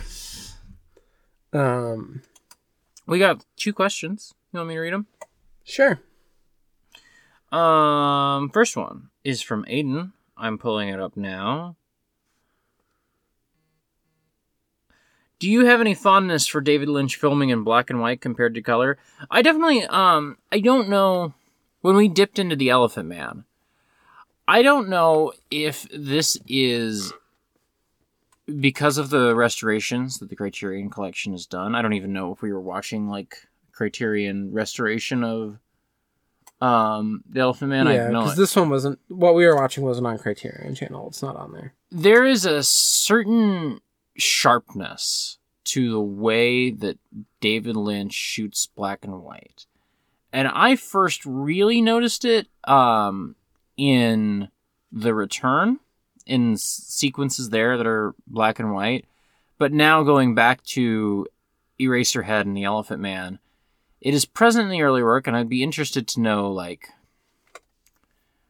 what work has been done to get it there, if any. But, like, he shoots in really high contrast that I just find really evocative. Yeah. I think he just, in a way that, like, when we talked about She's Gotta Have It. Mm-hmm. That is a movie that does look good in black and white, but is also, like, he so clearly wants to move to color. Yes. Spike Lee would rather shoot in color. And there's, like, a color segment in there, and the color segment looks better. And it's not that he's, like... It's not that none of the black and white stuff looks good, but he is just not spending the same amount of time that I think at this point David Lynch was, of being like, I want to make sure that I am, like, learning how to shoot things well in black and white. Mm. There's both these shorts that I watched, as well as, like, Eraserhead, and then also what we've seen of The Elephant Man, what I've seen of The Return. There's a clear sense that David Lynch likes old black and white movies, too. Yes. He likes, like, silent black and white movies. The Elephant Man, like...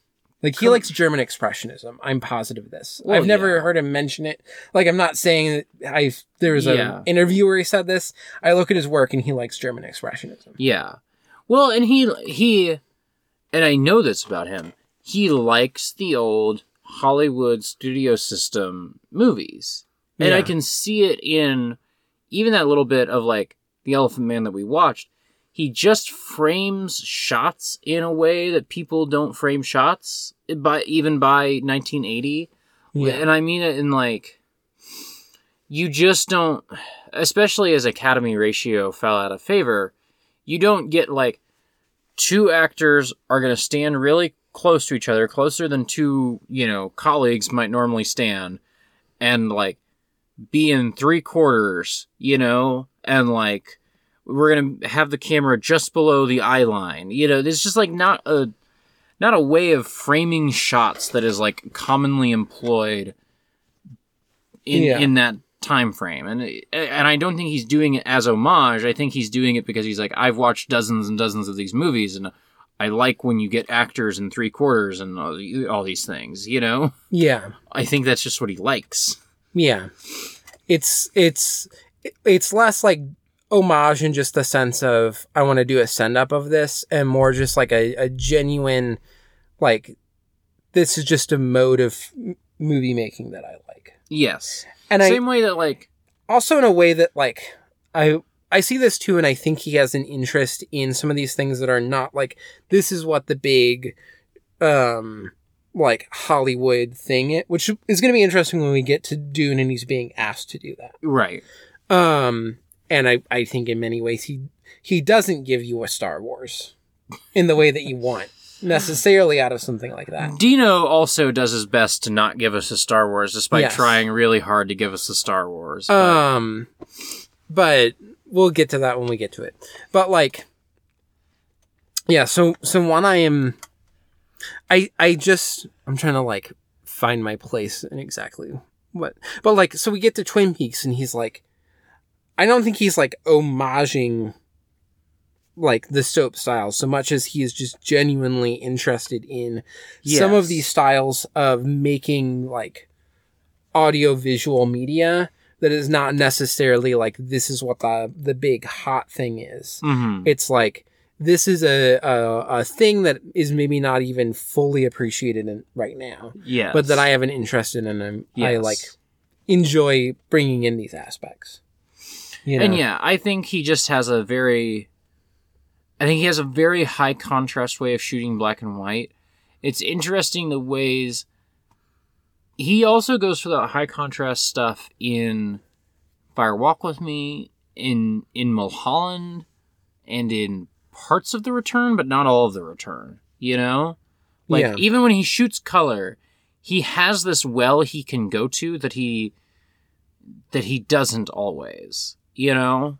I can't think of like parts of Blue Velvet that are like pop in the way that like most of Eraserhead just kind of pops, you know? Yeah. But like Blue Velvet is like intentionally doing like this other thing, couching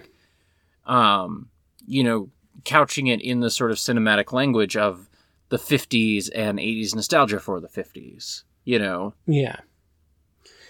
But yeah, some of his black, I feel like less from what we've seen in Elephant Man, but like definitely Eraserhead and definitely some of the black and white stuff that comes up in Twin Peaks as well. There's like an appreciation for vignetting, which is, for people who aren't familiar, is kind of it's sometimes just a like product of the lens you are using, right? But basically, like, it's when the edges kind of fall just into darkness. Yes. Right? And it's like an aesthetic... You almost get this spotlight effect, but it's often more caused by you're actually kind of seeing the edges of the lens. And, like, it's an effect that is really interesting and really cool and really, like, dynamic in a lot of ways that has been flattened by contemporary visual culture just being, like, I see vignetting and I'm like, oh, Instagram. Yeah. Because it was just everywhere on Instagram for years, and I'm sure it's still very popular as like a format for images. I feel like there's this, because early Instagram had so much of like filters applied. There's been this big push in a lot of those spaces now to like remove all filters to give the like purest sense of unedited photo. As if that is like a dichotomy. Yes. And a desirable goal. Yes. Whereas I'm just like, hey, if you're taking pictures of your food and posting it on the internet, you can like play around with some filters to like make it look a little less desaturated and stuff. Without necessarily going to the full Instagram, here's a vignette and it's like pushed way into red or something now. Right. With like a film grain texture with scratches applied over it or whatever, you know? Yeah. You don't have to go to Dave McKean covers territory in your editing photos a little bit before you post them. Aiden goes on to ask, are there any directors who you think have short films that outclass their feature-length works? I don't watch a lot of short films. It's just not a thing that has ever caught my interest in that way. Yeah. Directors where short films outclass their... I mean, one thing is, the more I think about, like, Grass Labyrinth is a fucking incredible movie, which is by Terayama Shuji. It's like 45 minutes, which I think constitutes a short film. Yeah. It's a longer end of short film. Yeah.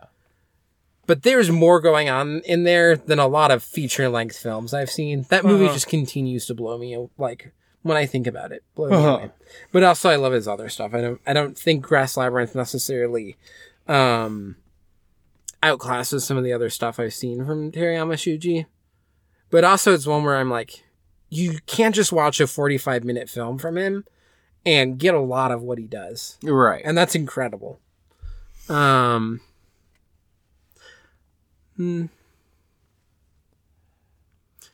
a certain... Early Don Hertzfeldt shorts I don't like as much as some of his later stuff, but there's some of his things, like short films he's made that he's then stitched together into feature-length films, and I like them more as series of shorts. Uh-huh. Don Hertzfeldt, also someone with a deep appreciation for old black and white movies and vignetting.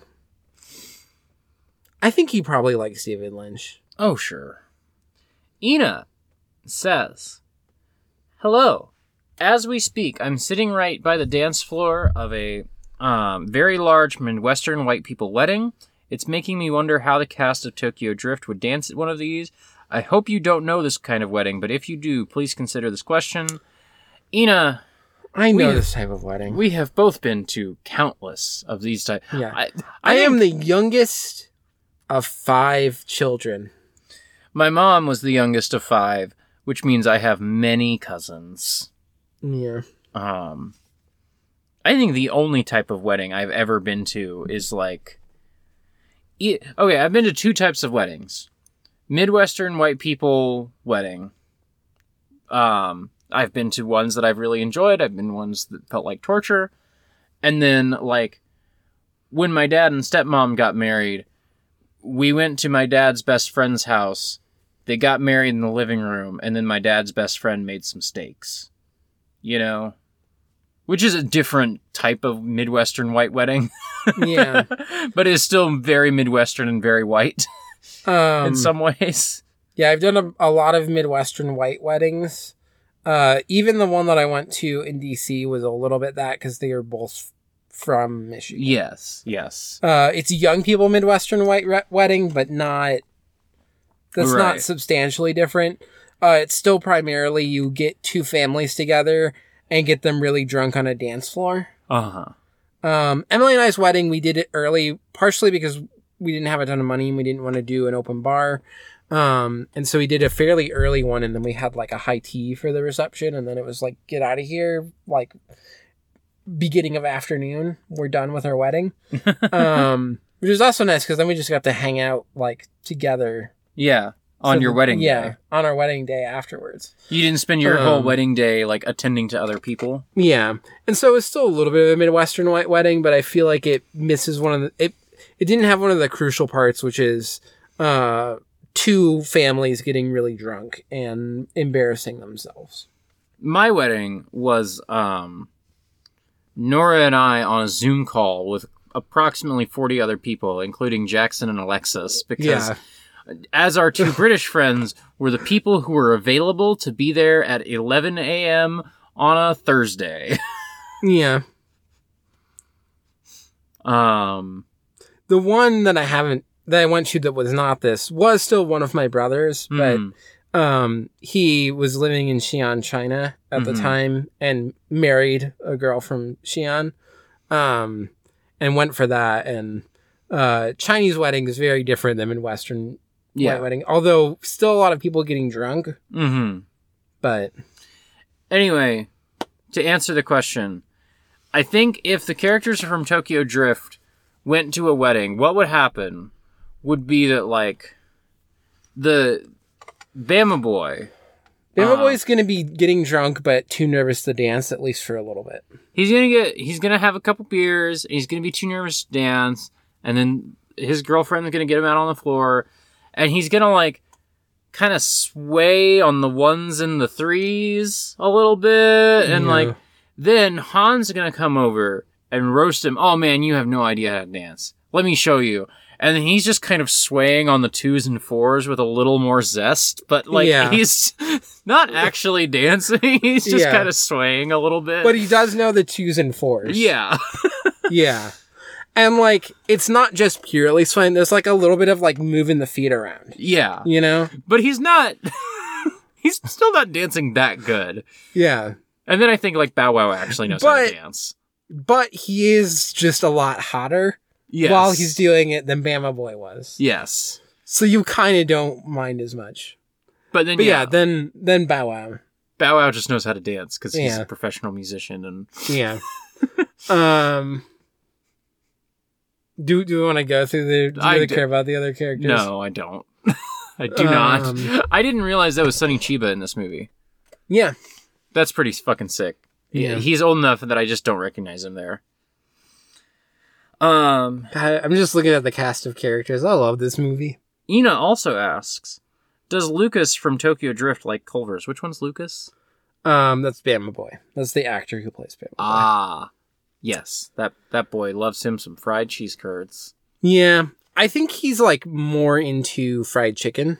Yeah, for sure. Like, his pick isn't let's go to Culver's, but he will eat if you're like, let's get Culver's, he's not complaining at all. He is happy to get some cheese curds. The first time he got Culver's, he was like 12 years old, and he was like, I don't know about this. And then he got it, he's like, oh no, this is good. Yeah. Butterburger? What's that? You have a Culver's really near your place, and I've never gone there because, like, usually if I'm over in this part of town, you're making dinner. But I do just, like, sometimes think about coming to visit you and then just being like, all right, it's 5 p.m., I'm going to bounce, I'm going to get some Culver's and go back to my place. Just shunning my food. Well, there's not, like, a drive-thru, so it's not like... If I was going to, like, come over to this part of town... It's gonna be to hang out with you. I'm not gonna come over here just to walk into a Culver's. There might be a drive-thru. Like, think? Maybe. I don't know. I'll have to double check. Anyway, last question from Ina. Does Han like Culver's? Yeah. Yeah. Now Han is the one who's like, "Let's go get Culver's," and then Mama Boy's like, "Oh yeah, I could have some Culver's." Yeah. Han is a motherfucker who like. You pull up at the McDonald's drive-thru and you're like, I'll have a number 6 with fries and a Coke. Do you want anything? And Han's like, can we go to Culver's after this? No, what I was going to say is that you get to the McDonald's, you're like, Han, you getting anything? And he's like, I'm going to get a number 4, tell them extra cheese, no pickles. I want double sauce. I want some sauce on the fries. I want a packet of sauce. And then I want them to flip it upside down and toast the bun. And you're like, bro, we're in a drive-thru right now. It's 2 a.m. I'm high as shit. You're not getting all of this. Number 4, you said? Okay. Or you're just like, I'll just take you to Culver's because they do it how you like it. Yeah. Yeah, and then he goes to Culver's and he gets his cheese curds and his frozen custard and his fries and his sandwich. Han, I can just so clearly see, like, burger in one hand, eating the burger. Uh-huh. Other hand has the cheese curds, dipping it in the frozen custard to eat. Yeah. Yeah. I imagine Han is, like, the sort of guy that you, like, go get food with him and you're like, how are you only, like, 120 pounds? Like, what? It's like... You're like, you're so lucky that you're going to die before your metabolism catches up with you. You know the, Nancy, she's going in on that cornbread strip? Yeah. It's like that.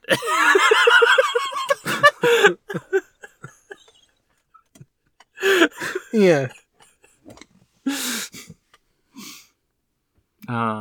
Well, yeah, I guess that does it for this episode of Ornate Stairwells. What a stupid episode. Yeah. We've gone 2 hours and we didn't even watch the damn movie. Yeah. I had some funny thing that I was going to launch into and I'm tired and I've forgotten it. Where can people find you online? People can find me at FoxMomNia on a Twitter and a co-host. And I remembered the thing I was going to launch into, which is you can also listen to my other podcast, Pondering Pootan, which we talked a little bit about earlier. Yeah. You can go listen to that. And then also Ghost Divers. We just had the episode go out. That was the concluding discussion about Serial Experiments Lane. And I, in the tweet, said that you called it mid. That is an exaggeration. I Okay. You call it mid to be inflammatory sometimes. Yes. I'm being inflammatory with it. You don't think it's mid, but that is a podcast with critiques about Serial Experiments Lane. Mm-hmm. I have yet to hear any of you people who are like Serial Experiments Lane is the best anime ever to actually engage with those critiques and talk to us at all about why it is good. Everyone's just like, well, it's self-evident that it's good. And it's like, do you listen to the episode where we actually talk about like how there's a deeply conservative strain to the ending and there's like a lot of things going on with it that don't fully get resolved. And if you're just familiar with V-Cinema, a lot of what it's doing is like not that different than other V-Cinema. They can sometimes be stronger and more emotionally affecting and digging into stuff more in 90 minutes than that full series. It is really good. It's one of my favorite anime. I'm just saying, if you think it's the best anime ever, you got to bring something more to the table than just being self-evident. Sorry, you're excused if you don't want to engage with this. But I think the only person who's gotten close to doing the argument, and it's the argument that I fully agree with, is Dia. Mm-hmm. And it's just like, when this came out, yeah. Immaculate vibes. Mm-hmm. A lot of anime will, like, even today, fail to achieve this level of, like, consistent vibes throughout. Yeah. The vibes, perfect. Yeah. Flawless. But also, some of the stuff that it's doing that's interesting, go watch some Terayama Shuji films, my man. You can find me on Twitter @autumnal_coffee. You can find me on co-host @autumnal. You can go to exportaud.io. That takes you to the Patreon page where we have links to all the free feeds for the podcasts. Or, if you don't want that, if you want to just give us $1 a month, you get this podcast early. You get Bag End Book Club early. You get Gotham City Limits early. You get all sorts of things. We've got some stuff that's like kind of sunsetting a little bit. So I want to add some more stuff to the early tier. We're going to figure that out. I'm not starting another podcast. I just want to, figure something out for all you, all our beloved $1 patrons. For $5, you get Pop Town Funk. Through most of August, we were, MIA. September, we put out 3 episodes in 7 days. So, we got you. Don't worry about it. Yeah. We might record another episode tomorrow. Yeah. I doubt that because we might have a guest for that. We were planning on having a guest unless something goes awry. So. Yeah. Well, one of these days we got to do the Taoism podcast. I know you're still like slowly listening through. Oh, I finished the Tao Te Ching. I just want to read more of Zhuangzi. Yeah. Yeah. But at some point we should do that. Yeah. We talked about that. I remembered that yesterday. I remembered that yesterday too. Yeah. Why did you remember? I remembered it because I was re-listening to the Tao Te Ching. Why did you remember it? Just cause?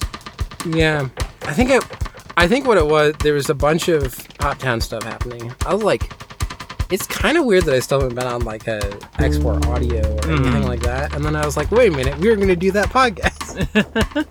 I don't know what feed that was going to go in. But, yeah, what we were going to count it as. But anyway, Okokoro was real. Okokoro is real.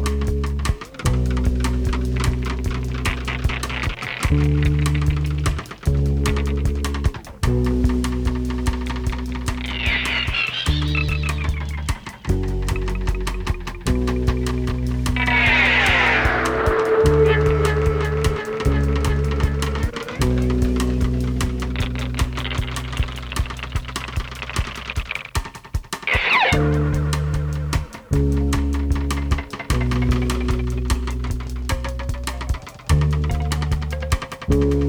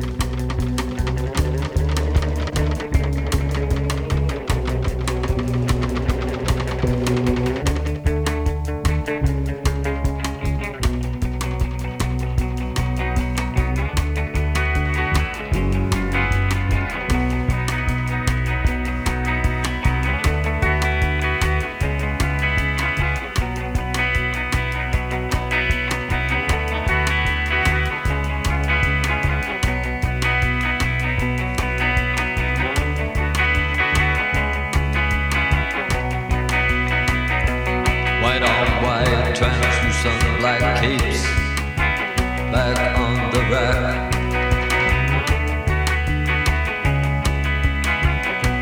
Bella Lugos is dead, the bats have left the bell tower, the victims have been bled, that velvet lines the black box. Bella Lugos is dead.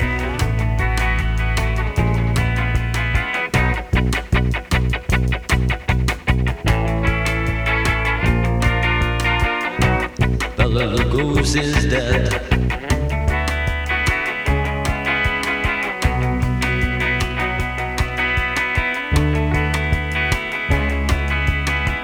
I'm dead, I'm dead, I'm dead.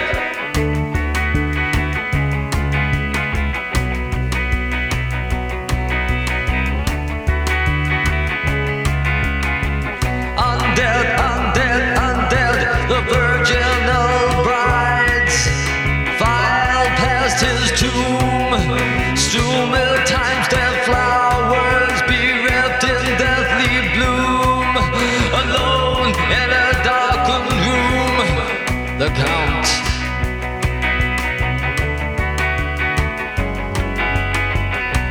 Bela Lugos is dead. Bela Lugos is dead.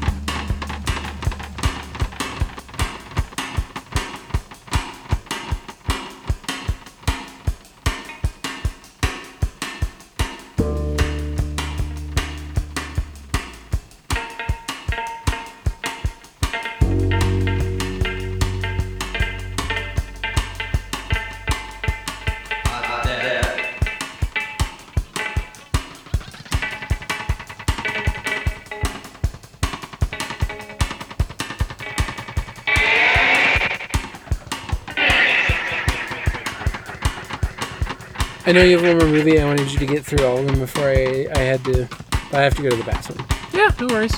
So, are you just gonna vamp or am I just figure it out? Go. Okay. Shoo. Get. I just have to go to the bathroom so bad. Yeah, totally. I'm so locked in here. Here we go. You got this.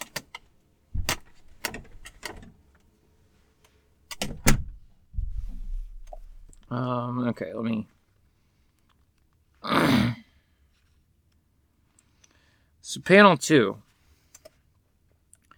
Once again, this is about... This is chapter 9 of Cromartie High School Taxi. I read panel 1 earlier. I'm not going to reread it. But this is about Yutaka Takenouchi.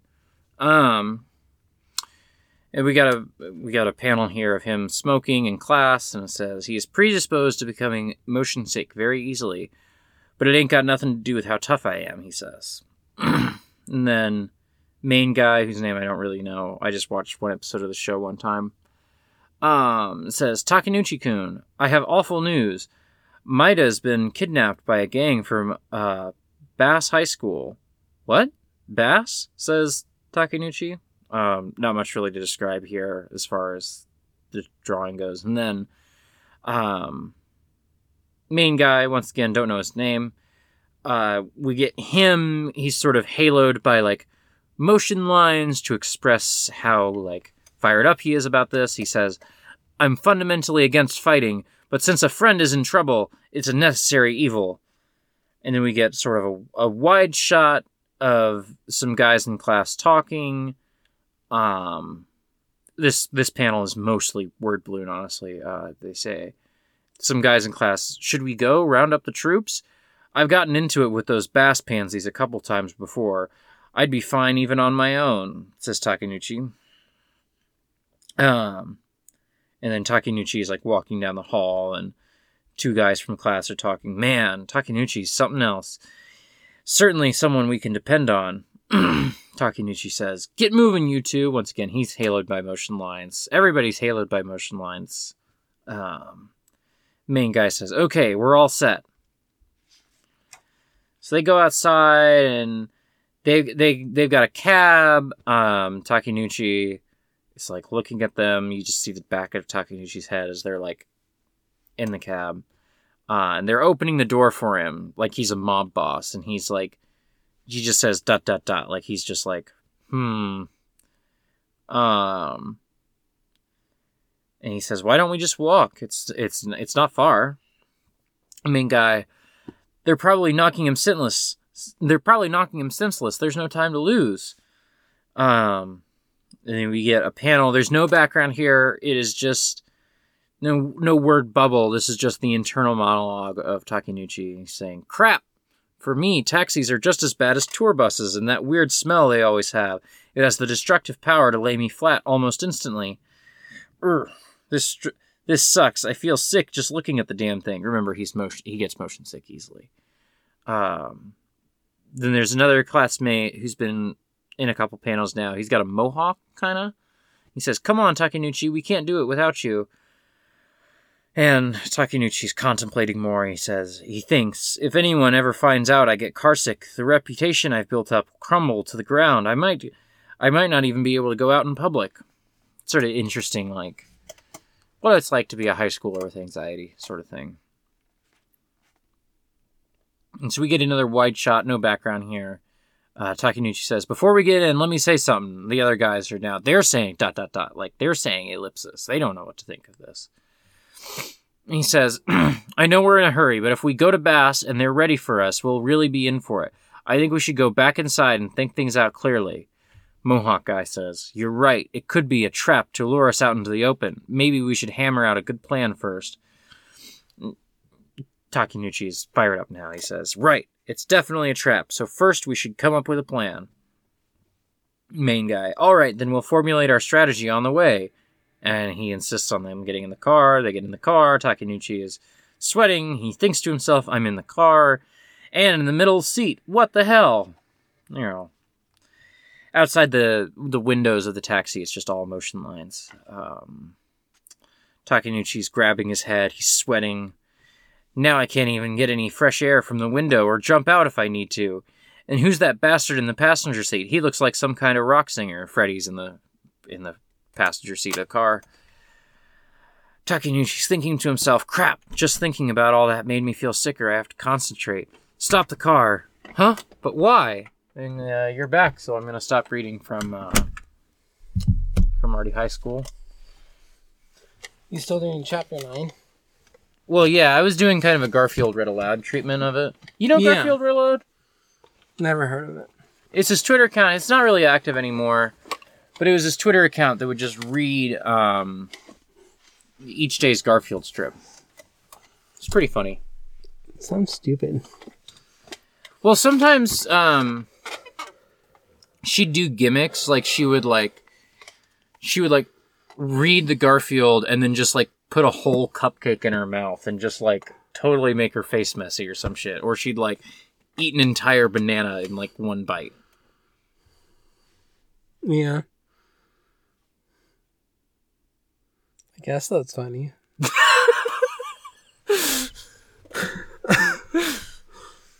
I do kind of miss doing Garfield Read Aloud, but also... I support your reasons for not doing Garfield Read Aloud anymore.